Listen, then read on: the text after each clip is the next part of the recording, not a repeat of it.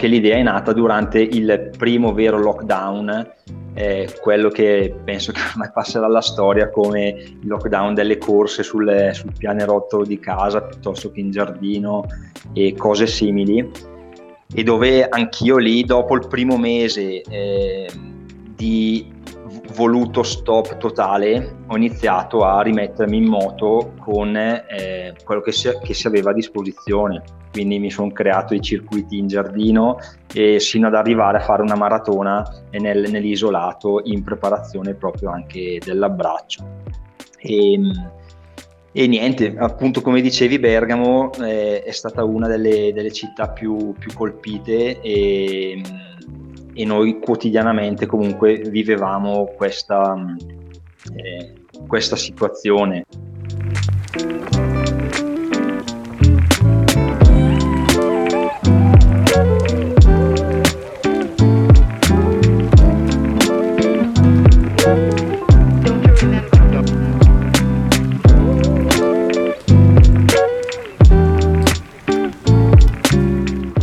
Questa è la voce di Thomas Capponi, un grande ultramaratoneta italiano che recentemente si è fatto conoscere in tutta Italia per aver corso in solitaria, pensate, 221 km in 31 ore. Il tutto per una buona causa.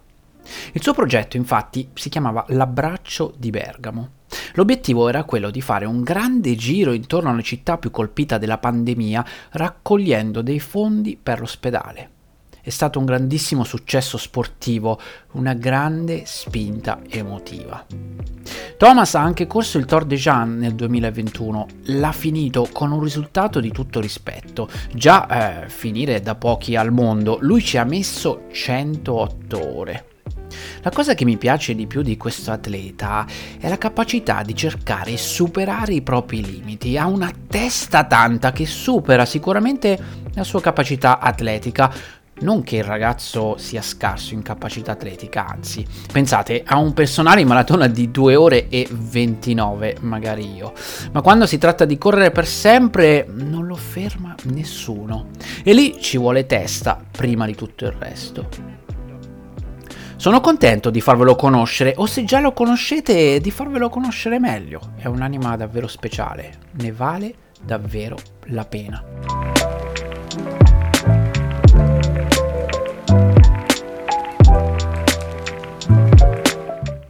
Amici, io sono Simone Luciani e questo è il podcast di Esco a Correre. Esco a Correre è una bellissima community per runners che ha l'obiettivo di incentivare le persone a trovare la propria migliore versione attraverso la corsa.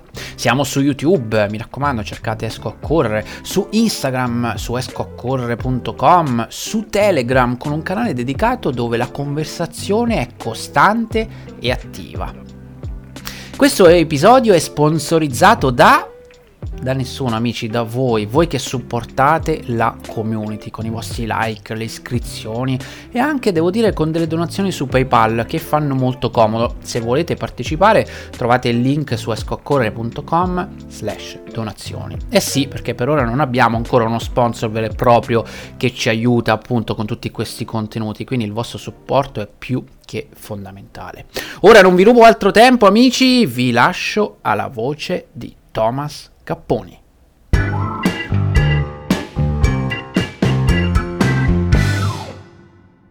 Thomas, ci sei, ciao, benvenuto. Ciao, buonasera, buonasera a tutti. Come stai oggi?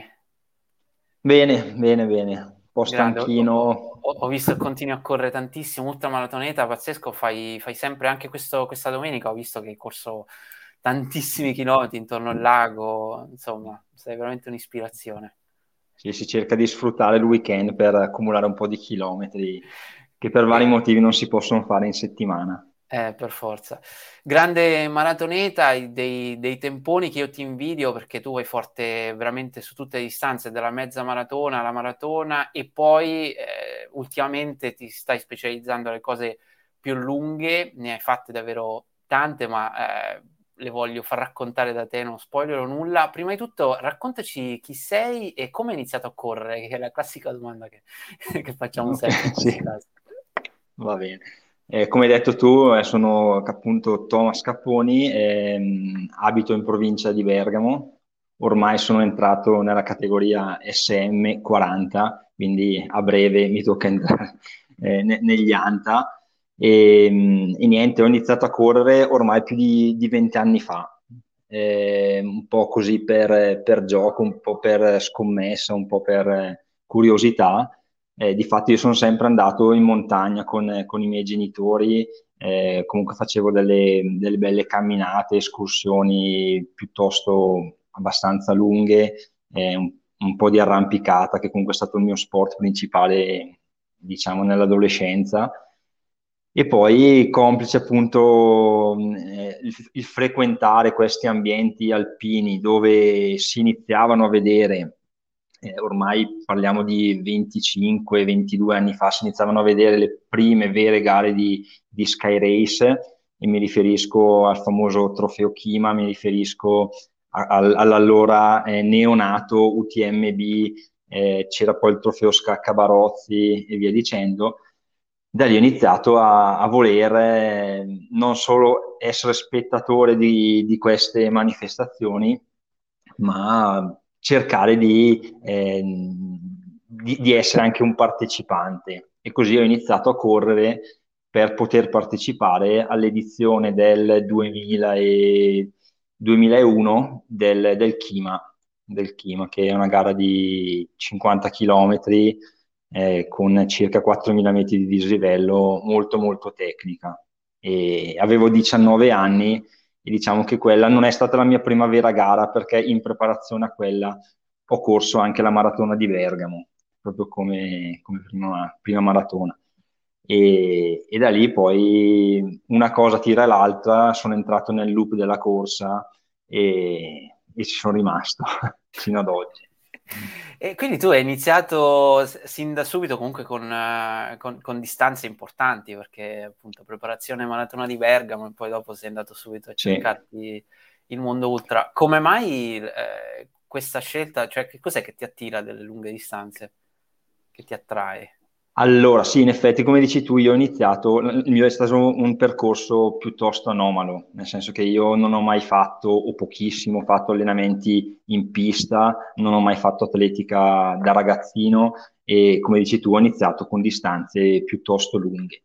Eh, ho iniziato proprio su questo percorso, mh, sul voler correre certe gare, proprio per lo spirito che, che si respira in questo questi ambienti, in queste manifestazioni e poi soprattutto per la soddisfazione che ti lasciano eh, al, dopo l'arrivo, senza nulla togliere alle gare su strada che io eh, che, che amo altrettanto, però le, le, corse in montagna per un amante della montagna, cioè il fatto di riuscire a, a, a chiudere dei, dei, percorsi, dei giri, dei, dei trekking che solitamente si fanno in X giorni, riuscire a, a chiuderli in alcune ore è motivo di grandissima soddisfazione. E, e, quindi poi sono rimasto su questo, sono rimasto per alcuni anni su questo filone eh, perché faccio ancora un po' fatica a, a, comprenderlo, ma in realtà credo che mi piaccia la, la fatica, la sensazione della fatica. Eh, immagino che ti deve piacere per forza perché sennò un Tor non ti scrive neanche perché già solo al momento dell'iscrizione inizi a provare dolore. esatto, esatto. Senti, eh, prima di parlare di, di, tutte queste gare qua, eh, ci tengo a, a raccontare appunto eh, questa piccola impresa, piccola grande, per me grandissima sì. impresa che hai fatto di, di, correre appunto 220 km per, eh, per ricavare del denaro all'ospedale Papa Giovanni, sappiamo tutti che Bergamo è la città probabilmente più colpita, anzi senza il probabilmente più colpita in Italia per il Covid, e hai voluto fare questa, questa iniziativa. Prima ti volevo chiedere come ti è venuto in mente e poi se ci vuoi raccontare un po' come ti sei preparato e, e com'è stata questa avventura che, che, ti invidio tanto, che deve essere stata una bella, una bella sì. un bel viaggio, diciamo così. 120 km è un viaggio vero e proprio. Sì, sì, allora diciamo che in realtà come preparazione, ehm, per ovvi motivi legati al, al lockdown, eh, non ho potuto prepararla come forse avrei preparato una gara in, un, in una situazione normale.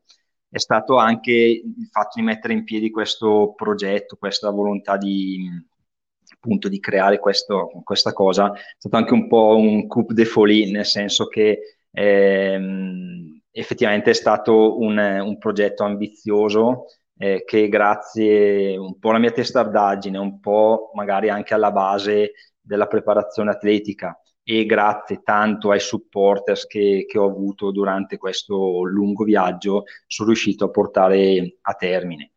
L'idea è nata ore, durante... mi sono dimenticato di dire, giusto? 31 ore e spicce, sì, ah, sì, sì, esatto. Pazzesco. E diciamo che l'idea è nata durante il primo vero lockdown, eh, quello che penso che ormai passerà alla storia come il lockdown delle corse sul, sul pianerottolo di casa piuttosto che in giardino e cose simili, e dove anch'io lì, dopo il primo mese eh, di voluto stop totale, ho iniziato a rimettermi in moto con eh, quello che si, che si, aveva a disposizione. Quindi mi sono creato i circuiti in giardino e sino ad arrivare a fare una maratona nel, nell'isolato in preparazione proprio anche dell'abbraccio. E, e niente, appunto come dicevi, Bergamo eh, è stata una delle, delle città più, più colpite e e noi quotidianamente comunque vivevamo questa, eh, questa situazione, cioè il fatto di sentire tutti i giorni le ambulanze suonare, eh, sentire di parenti, amici, conoscenti che uno a uno ci, ci lasciavano, insomma, eh, ci, ha, ci ha colpito e quindi nel mio piccolo ho maturato giorno dopo giorno la volontà comunque di, di fare un qualcosa anche solo di simbolico eh, per ehm, insomma, per rendere omaggio alla, alla mia terra e alla, alla, mia, alla, mia, popolazione in sostanza. E così ovviamente non mi sono messo a fare equazioni aritmetiche dove probabilmente non, non, avrei fatto sicuramente bella figura. Ho cercato di, ehm, di spostarmi su qualcosa che, che mi, mi venisse più o meno facile. Chiaramente per cercare di attirare un po' l'attenzione di conseguenza anche i benefattori, eh, l'obiettivo doveva essere ambizioso e, e, anche, mi viene da dire, comunque di, di, un certo livello, ma anche a livello geografico e, e di idea.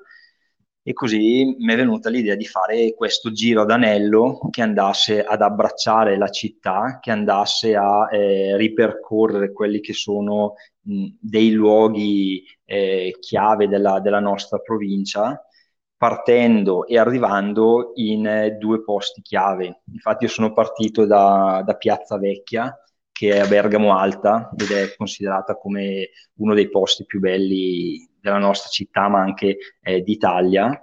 E sono arrivato dopo appunto le 31 ore, 221 km e 3000 erotti metri di dislivello, sono arrivato proprio davanti all'ospedale Papa Giovanni XXIII di Bergamo, dove eh, ho consegnato le, le, le offerte che eh, il ricavato, scusate, il ricavato che delle, delle donazioni eh, che erano arrivati appunto in quelle ore mentre io stavo correndo e, e un po' prima.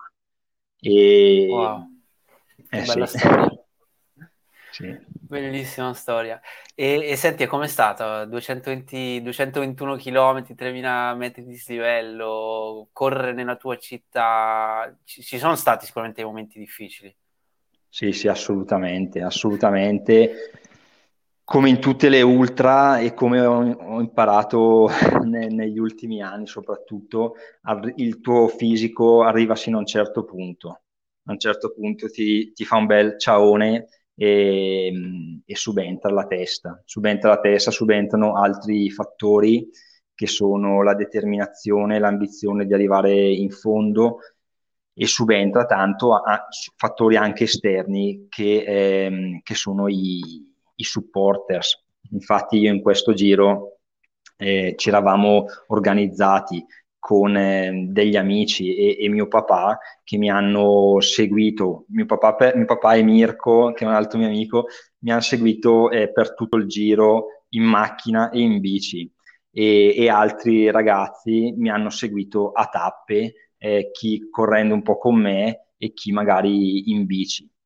E, e dopo, ti posso dire che dopo x chilometri, che sono ad esempio i classici 70, 80, fino a 100 chilometri più o meno ci può arrivare da solo. Dopo probabilmente si riesce anche ad andare avanti da soli, però se hai dei fattori esterni eh, che ti aiutano, chiaramente diventa eh, un po' più facile.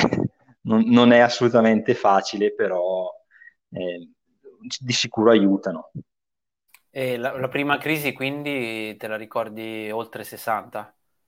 Sì, sì, mm, c'è da dire che adesso i miei amici magari se mi stanno guardando rideranno un po', eh, però da subito mi hanno detto che ero partito un po' troppo forte. Anche questo per me è un po' un problema, nel senso che io comunque sono abituato a correre ehm, ad un passo, diciamo, da maratona e, e quando mi metto a fare le ultra, magari di 100, 150, 200 km, mi viene difficile rallentare di tanto il mio passo, anche perché l'idea è quella di, di ingolfarsi e sembra quasi di, di, di, stancarsi di più che neanche correre al proprio passo. E di conseguenza, appunto, mh, all'inizio dell'abbraccio sono partito un po' fortino e, e già verso il più o meno 65esimo, 70esimo, eh, ho avuto bisogno di mangiare un panino, mettiamola così. Immagino, immagino, capisco, capisco, anche il problema da maratoneta che ogni tanto si accinge a, mm. a correre cose un po' più lunghe, non, non è facile insomma, correre piano. Eh sì. Immagino. E, e senti, ehm, io ho letto tantissimo di, di, di, di atleti che hanno, che hanno fatto cose, cose, assurde, appunto come correre centinaia e centinaia di chilometri, e si parla sempre della cosiddetta reason why, che è quella che poi ti spinge effettivamente a, a finire la missione. Eh, nel tuo caso, pensi che se non ci fosse stato tutto il, il progetto a braccio di Bergamo e, e ovviamente la, la, buona causa che c'era dietro, saresti riuscito lo stesso? O, o o meno? Bella domanda, nel senso che eh, in queste gare mi viene in mente ad esempio la, l'abbraccio di che non è una gara, però in queste diciamo sfide, diciamo così. Sfide, esatto. L'abbraccio di Bergamo piuttosto che il Tor che ho fatto a settembre, piuttosto che la, la Rovaniemi da 150 km che ho fatto l'anno prima, lì secondo me quello che ti fa davvero andare avanti è quello che dici tu, è la motivazione. Nel senso che mi è capitato anche recentemente di partire per delle gare, ad esempio la 24 ore di, di Biella dell'anno scorso, più o meno motivato, più o meno organizzato, eh, però arriva a un certo punto che eh, si innesca un meccanismo in te stesso per cui ogni piccola ehm, cioè il tuo, il tuo, la tua testa eh, diventa artefice della tua disfatta, nel senso che eh, si crea delle piccole grandi scuse per farti fermare. E se non hai una motivazione, quindi se non hai ben chiara la strada e l'obiettivo che devi raggiungere, quelle piccole grandi scuse alla fine si, si ingrandiscono sempre di più e ti, ti fanno fermare. Quindi certo. è assolutamente vero quello che dici tu del, mh, della reason why. Certo, e, e quando invece mh, ti trovavi nei momenti più, più bui e difficili, eh, come li superavi e poi cosa succedeva dopo? Mi, mi interessa, cioè come hai fatto poi alla fine arrivare a correre tutti a 221 km? Allora, innanzitutto non li ho corsi tutti, chiaramente, nel senso che ovviamente... Metaforicamente eh, parlando. Metaforicamente parlando, sì. Beh, allora, secondo me la grossa distinzione è tra una, una, sfida, una gara o comunque una di queste manifestazioni dove hai l'assistenza e un'altra dove invece sei da solo.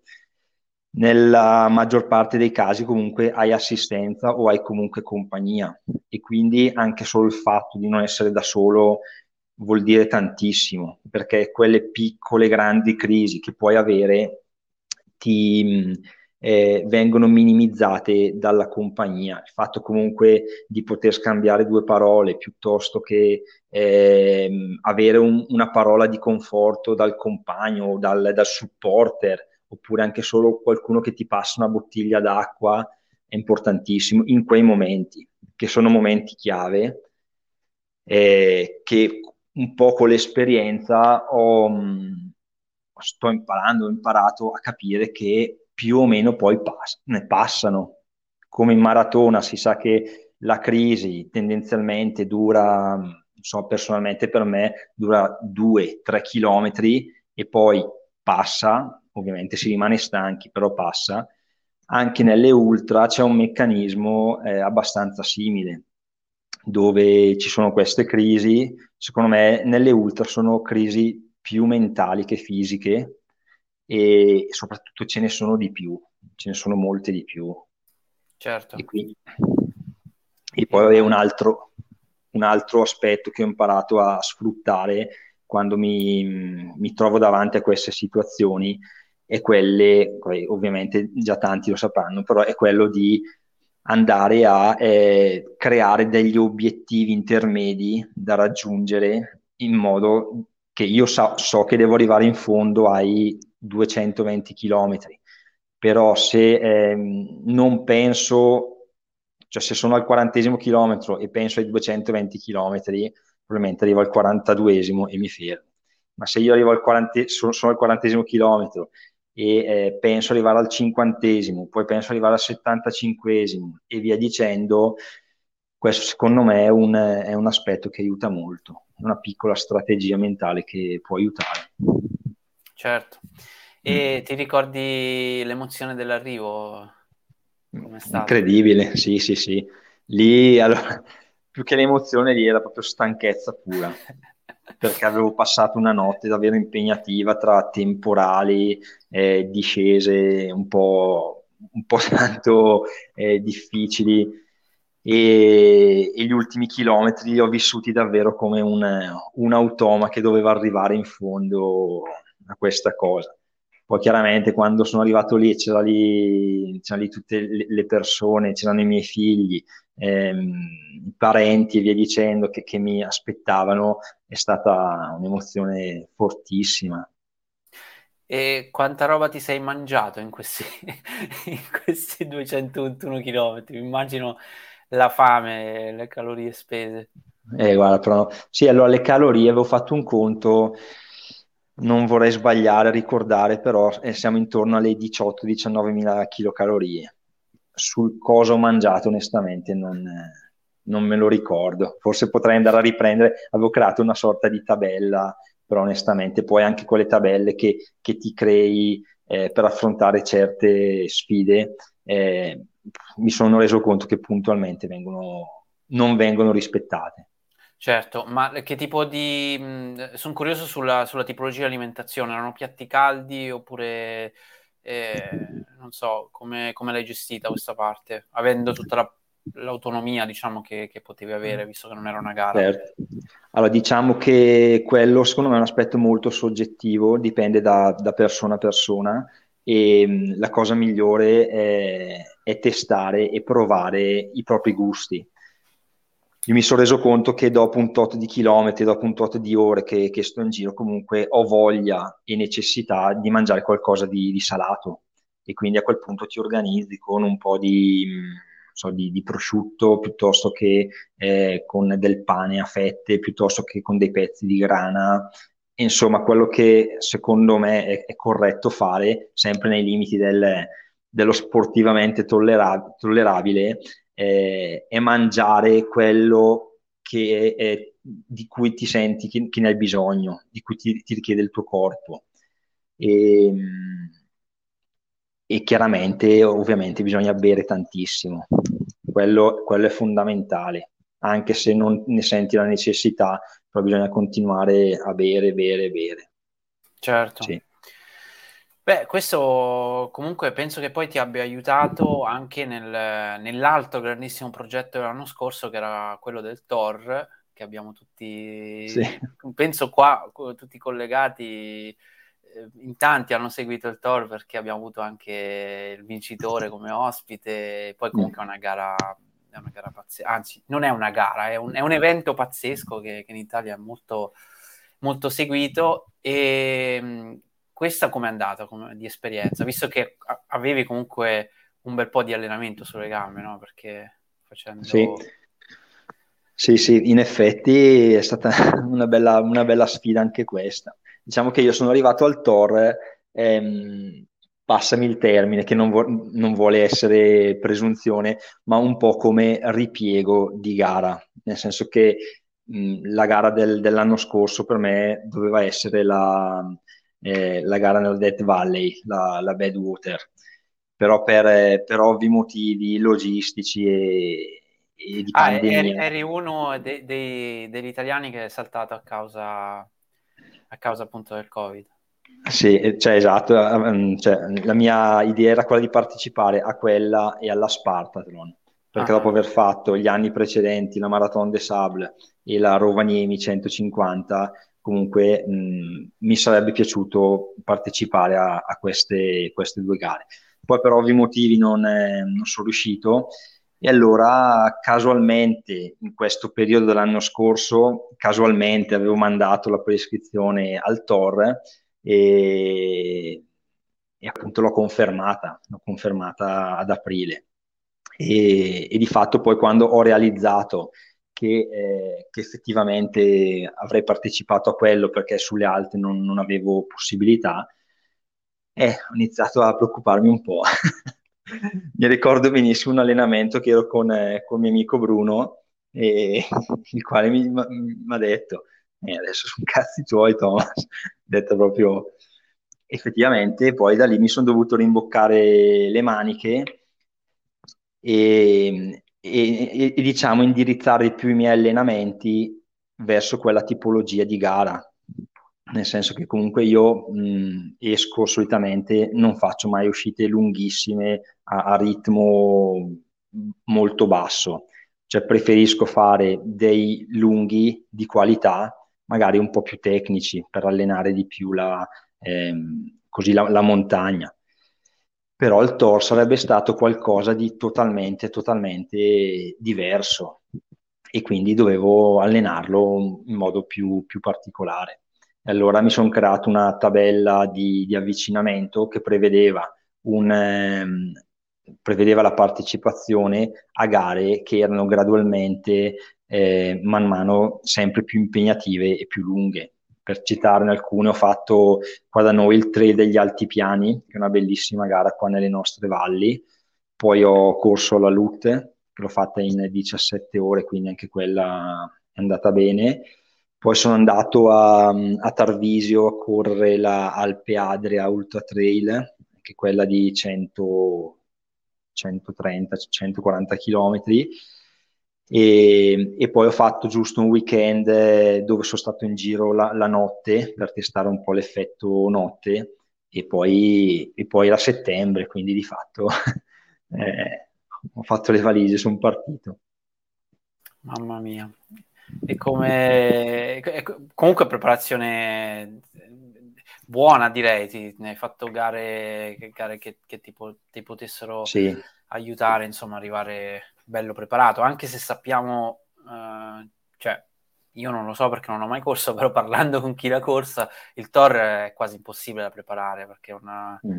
è un progetto a sé sì sì co- confermo confermo Diciamo che per quanto mi riguarda eh, è stata una gara, cioè più che una gara, che ovviamente è stata una gara perché c'era il pettorale, però è più un, un'esperienza personale proprio di, di come puoi affrontare eh, una cosa così lunga a livello sia fisico che mentale. La cosa che più mi ha colpito di quella gara è che davvero mh, ho avuto la sensazione soprattutto dalla seconda notte in poi, perché la prima notte più o meno la fai. La seconda notte, se sai che poi è finita in qualche modo, fai anche quella, ma quando sai che devi stare in giro tre o quattro notti, inizia a essere davvero molto impegnativa. E la sensazione che ho avuto appunto dalla, diciamo, dalla seconda notte in poi è che davvero a un certo punto dici, cavolo, ma mh, sono stanco morto, eh, fa freddo, magari piove, eh, e nonostante quello devi continuare ad andare avanti. È come se ti annientasse eh, le tue volontà.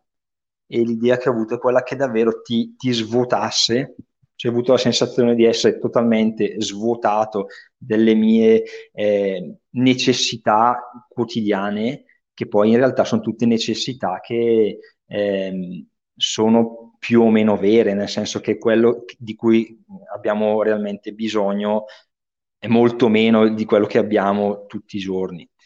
E quindi io il Tor l'ho visto come questo, come un qualcosa che mi ha totalmente svuotato, mi ha messo a nudo, nel senso che, ok, tu sei lì, devi far quello, devi andare avanti con quello che hai a disposizione, fa niente se piove, fa niente se hai freddo, fa niente se, se sei stanco, e, e, devi inchinarti, devi adeguarti alla situazione.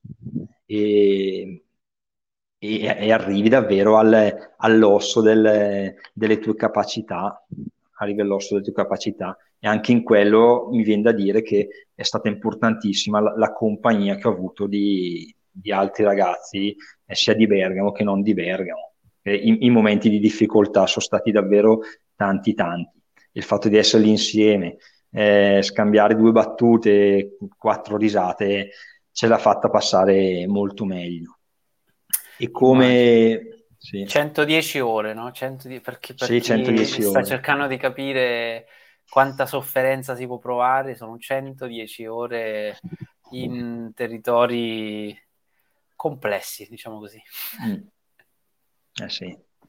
sì, sì. Ecco il bello che poi mi è uscito qualche giorno dopo è stato il fatto che allora, appena arrivi ovviamente non ne vuoi più sapere di Thor proprio zero.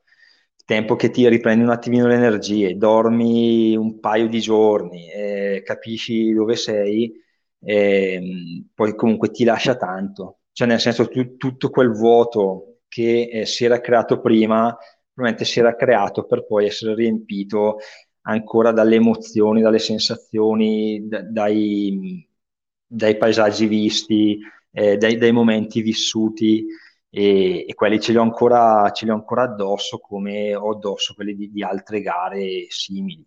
E penso che la vera forza, la ver- il vero segreto del Tor sia un po' questo. E, e parlo non da... Dopo, ecco, no, io volevo dire una cosa, nel senso, io l'ho, l'ho, l'ho partecipato, diciamo, come partecipante normale, poi ci sono i top, i veri top, che allora lì unis, secondo me uniscono tutti gli aspetti che, che, ho detto, comunque gran parte degli aspetti che ho detto, alla parte atletica. Però vabbè, quello è un, è un capitolo a parte su cui onestamente lascio fare agli altri. Beh, però eh, tu per carità ti sei iscritto come partecipante, però ricordiamoci che sei un atleta da 2 ore e 29 maratona, se non ricordo male. Sì, sì, maratona quindi, sì. Quindi eh, comunque una ottima base da, da atleta di un certo livello, quindi la velocità assolutamente c'è e per poter correre per così tante ore, insomma, sono, non sono pochi, non sono tanti in Italia al mondo che riescono a, a competere in gare come queste. Infatti, sì, sì. Eh, basta guardare poi eh, le classifiche. Secondo te che differenza c'è tra un Franco Collè che appunto vince eh, o Bisatelli che abbiamo avuto ospite e ehm, atleti magari da medio, media classifica del Tor? Qual è la, la vera differenza? Perché poi alla fine mm. magari su una, su una, gara più corta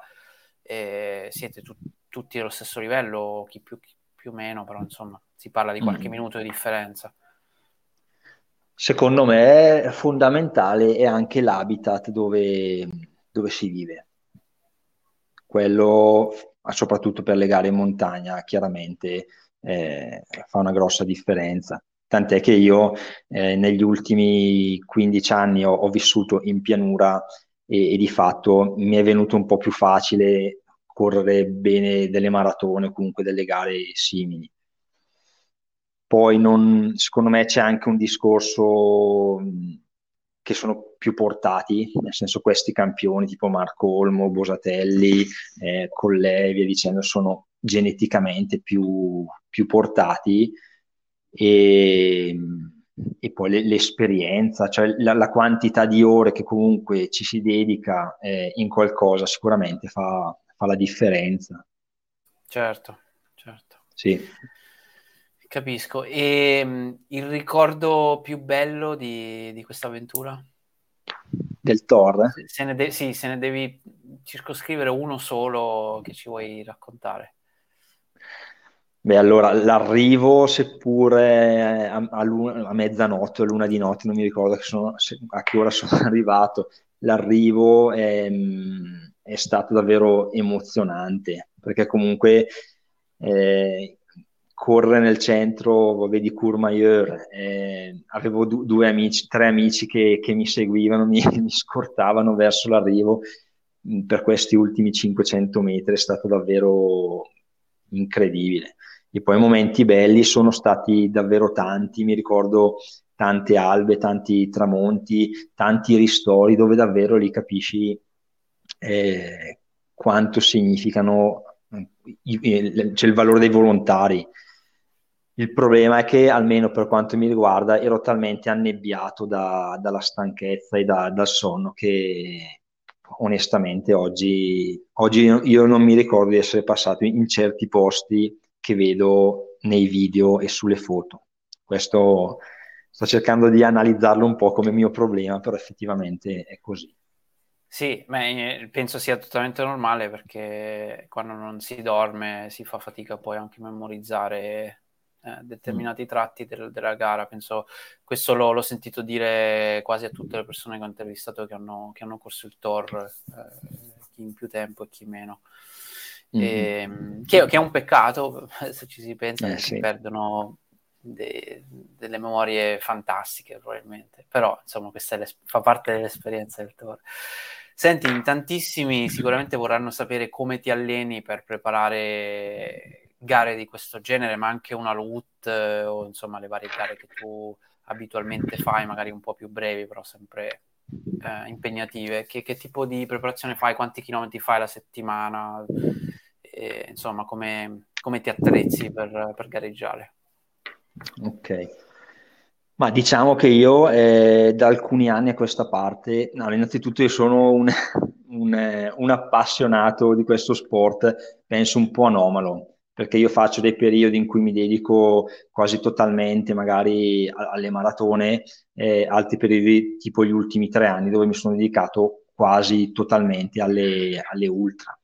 Quindi questo continuare a cambiare... Ehm, probabilmente a livello atletico non, non paga, eh, però dal, dal, punto di vista della mia motivazione, della mia soddisfazione paga. Quindi, eh, visto che non sono un professionista, penso che andrò avanti così.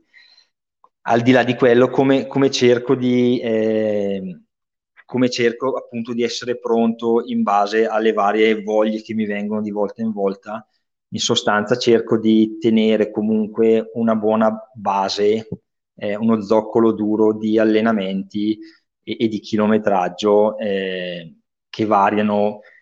Diciamo che se, sto bene, mediamente bene, non scendo mai sotto i 60, 50, 50 e 70. Cerco di non, non scendere mai chilometri a settimana.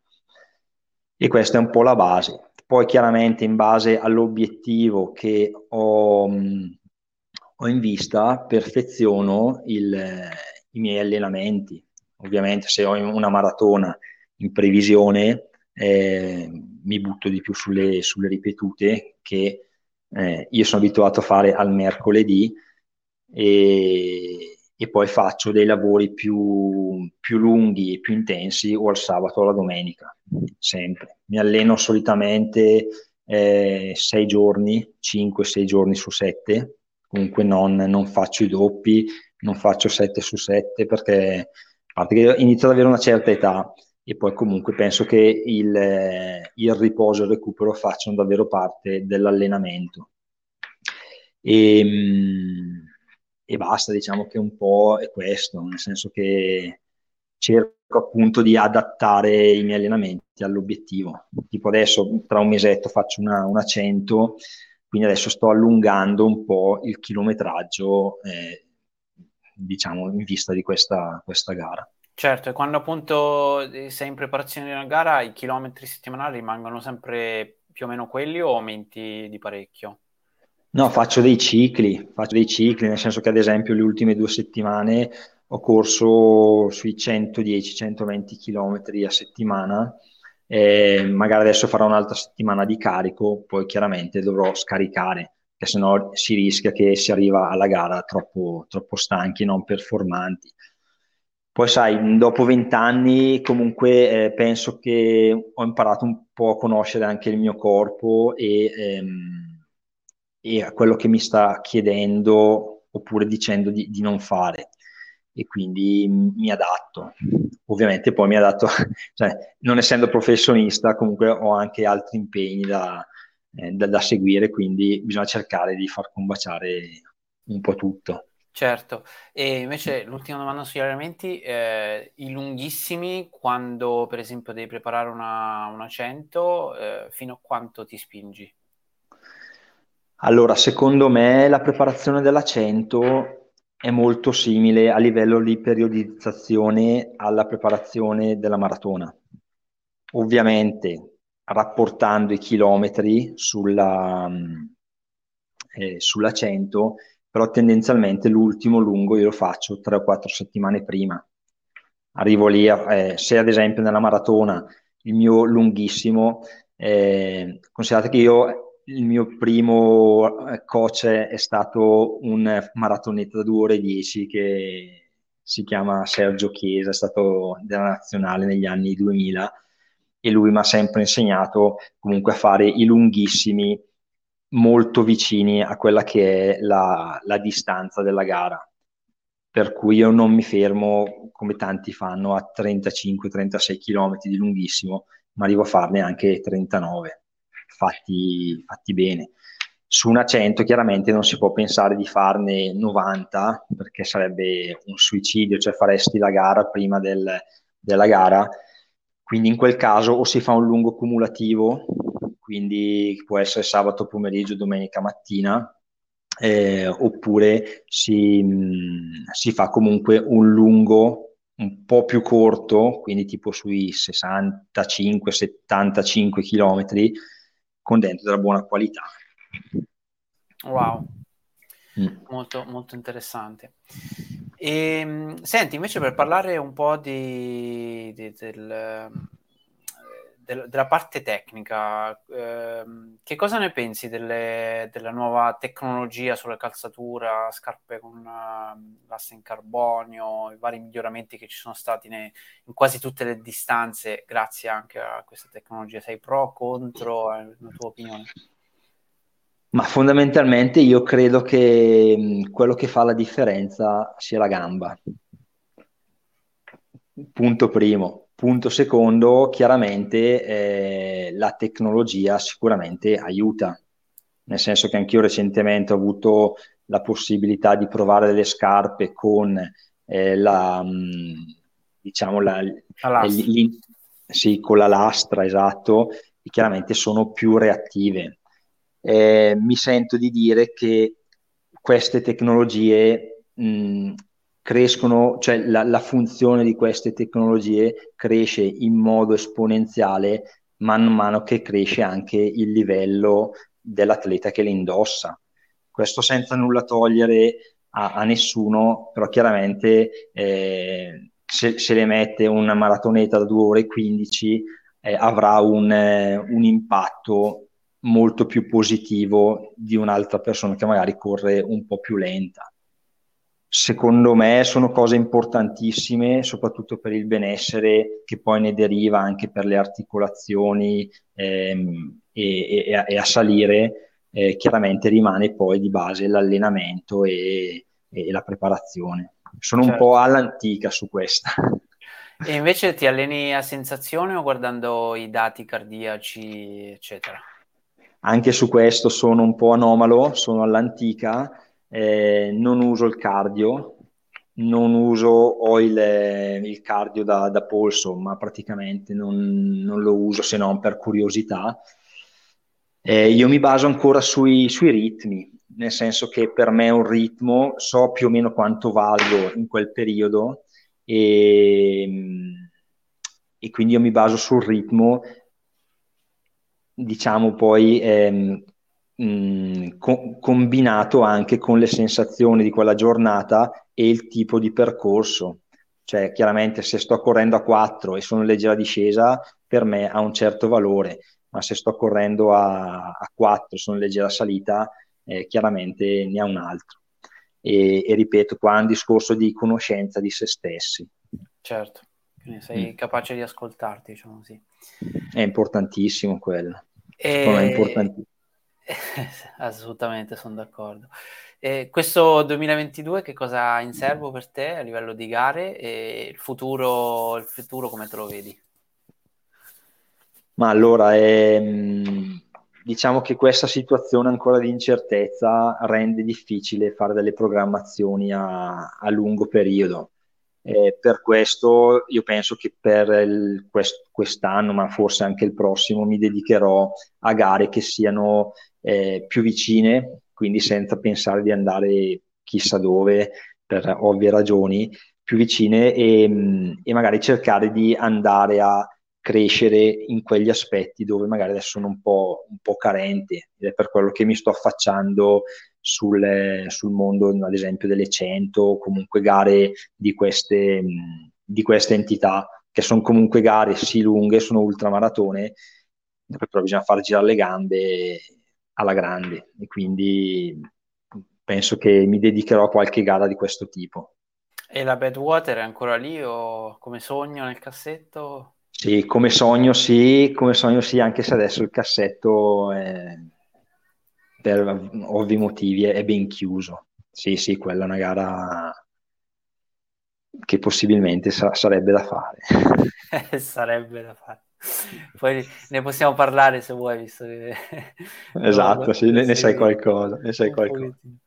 Senti, sì, ti, ti, leggo qualche domanda prima di farti la mia ultima. Allora, vediamo, qualcosa è stato già risposto. Uh, pa, pa, pa. Vediamo, questa qua di Riccardo, preferisci corsa tecnico a sensazione come rimedi ai dolori post allenamento? Hai voglia, assolutamente sì. Come, come eh, rimedi ai dolori, ai dolori post allenamento invece? Come. Allora, eh, sì, ai famosi DOMS io cerco di rimediare in modo naturale, ehm, anche solo semplicemente con una camminata o comunque una corsetta ultra leggera rigenerante e poi chiaramente nei periodi di eh, intensa attività o di carico eh, io spesso vado dal fisioterapista che comunque un fisioterapista che, che, mi conosce, che sa le mie particolarità, le mie caratteristiche e quello ti permette di avere un recupero più efficace ma anche più veloce. Quindi se devi ravvicinare dei lavori entro pochi giorni è abbastanza abbastanza, cioè è molto importante fare affidamento anche su di loro. Certo, assolutamente. Mm. E Salvatore, più che una domanda, dice che la sua macchina a 10 anni ha fatto meno chilometri di te. e Riccardo ti chiede come ti alleni, però penso l'abbiamo già eh, risposto, ci hai già raccontato eh, un po' la tua metodologia. Um, Ah, ecco, bella domanda di Riccardo. Non hai mai pensato di diventare un mezzo fondista visto le grandi capacità aerobiche?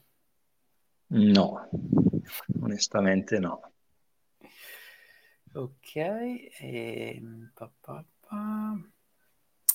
Daniele ti chiede, ma chi te lo fa fare correndo così tanto non, eh, probabilmente non ricorri spesso ad infortuni, non, non, rischi di infortunarti. Ecco, con infortuni come, come ti è andata la carriera fino, fino ad ora? Allora, no, su questo è un altro capitolo interessante, nel senso che io negli ultimi tre anni ho fatto due operazioni al menisco.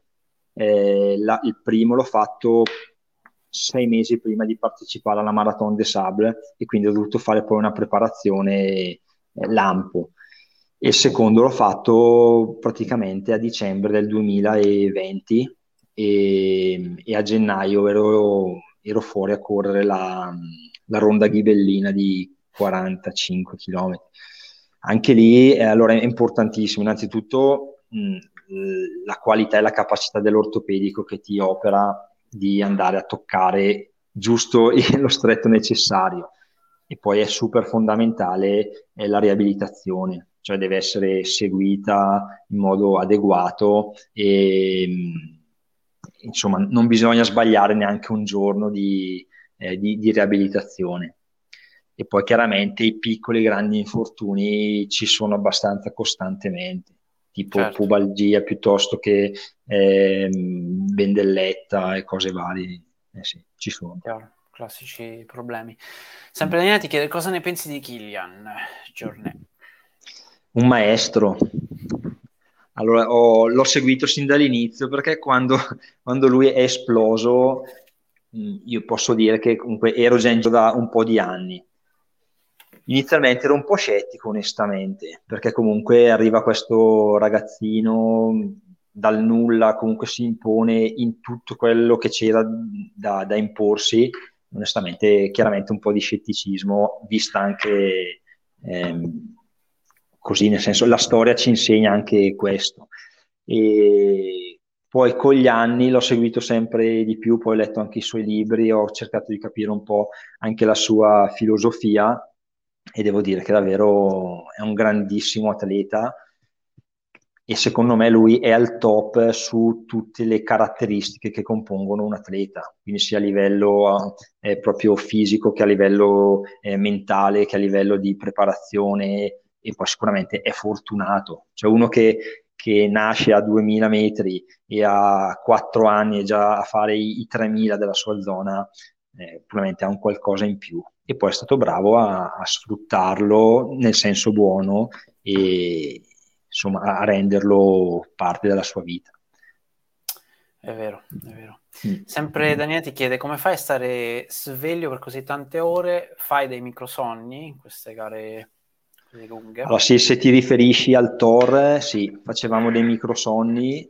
Allora io ho fatto il calcolo ehm, Personalmente al Toro ho dormito circa 2 ore e 45 minuti wow. alle varie basi vita, nel senso che alle basi vita, che sono una ogni 50 km, tu hai la possibilità di sdraiarti su una brandina oppure eh, ti metti sul tavolo, testa sul tavolo e, e dormi un po' lì. Eh, oltre a quello, comunque, quando noi eravamo in tre o quattro, succedeva soprattutto verso la fine che ci fermavamo sul lato del sentiero, e questo mi era già successo all'UTMB ormai dieci anni fa. Uno sta sveglio e gli altri magari chiudono gli occhi per due o tre minuti. E, e vi posso dire che, che comunque solo chiudere gli occhi e proprio staccare il cervello, anche solo per un minuto due minuti, ha una forza incredibile sul, sul, sul poi riprendersi e ripartire. Quindi sì. Interessante. Si recupera, si, si recupera appunto mm, qualcosina, cioè a livello... È, è, solo una cosa mentale o proprio il fisico? No, recuperi lucidità. Ok. Secondo me il fisico l'hai già perso in quei casi lì. Certo. E MM ti chiede se sei allenato da qualcuno o se sei ancora autodidatta. Allora, io ho fatto dei periodi in cui sono stato allenato da un paio di coach eh, davvero in gamba e tanto lo, lo devo a loro, e, però per la maggior parte del, dei miei anni di, chiamiamola di attività, sono stato autodidatta. Sì. Ok. E sempre MM ti chiede alimentazione durante le ultra, barrette o gel, quantità di carbo, proteine all'ora. Sentiamo nel tecnico qua. No, allora secondo me allora, dipende che, di che ultra parla, nel senso che se parliamo di una 100 km o comunque di una gara su circuito puoi fare questi tipi di ragionamenti, oppure se hai assistenza ma se parliamo di una ultra, ultra trail o comunque una ultra eh, in linea è difficile riuscire a rispettare queste regole. Come dicevo prima, e quello che ho vissuto anche all'abbraccio, ehm, è che comunque dopo un po' di ore, un po' di chilometri, il tuo stomaco non ne può più di, né di gel né di barrette e via dicendo quindi bisogna switchare la, la, fonte energetica su altri alimenti che, che, siano gradevoli anche al palato. E adesso onestamente entrare nel dettaglio dei, dei grammi eh, dovrei riprendere le tabelle. E quindi... Certo. No, no, capisco. E Avvocato, Avvocato Salvatore dice: Thomas, assumi integratori per proteggere e rigenerare le articolazioni? No. Ok. E Daniele Beghelli ti chiede se soffri più la salita o la discesa a livello di gambe?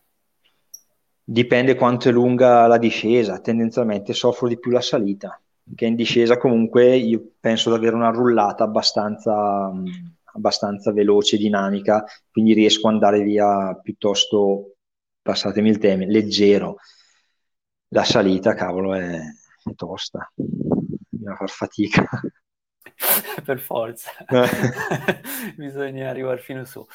Senti, io ti, ti, faccio l'ultima domanda che siamo arrivati giusti giusti al pelo alla chiusura dell'ora e non ti voglio rubare troppo tempo. È una okay. domanda che se seguito altre live faccio a tutti i runners con l'obiettivo di, di, capire un pochettino che cos'è la corsa per ognuno di noi. E quindi ti, ti chiedo che cos'è per te, Thomas, eh, la corsa, il running. Cosa Abbiamo un'altra ora a disposizione? Come vuoi, io ci sono.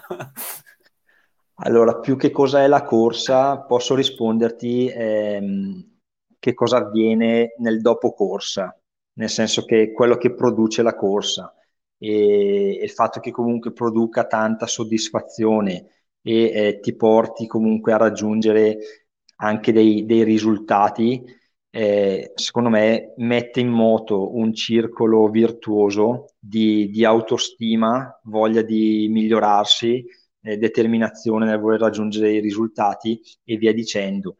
E questo mh, diciamo che è un po', secondo me, il segreto della, della, corsa. Poi non nego che a un certo punto diventa anche un po' una, una dipendenza. Eh, vabbè, quello è un altro discorso proprio una questione di, di soddisfazione personale. Bello, bello. Io spero di, di incontrarti in qualche gara, eh, dove nel mondo, e ti auguro un 2022 pieno di, di, successi e di insomma tutto quello che vorrai raggiungere con le tue gambe, come, come sei abituato a fare. E ti voglio ringraziare veramente di cuore, a nome anche di tutti, tutte le persone che sono qua, eh, che ci hanno visto live, per questa bellissima ora insieme. Grazie e a voi.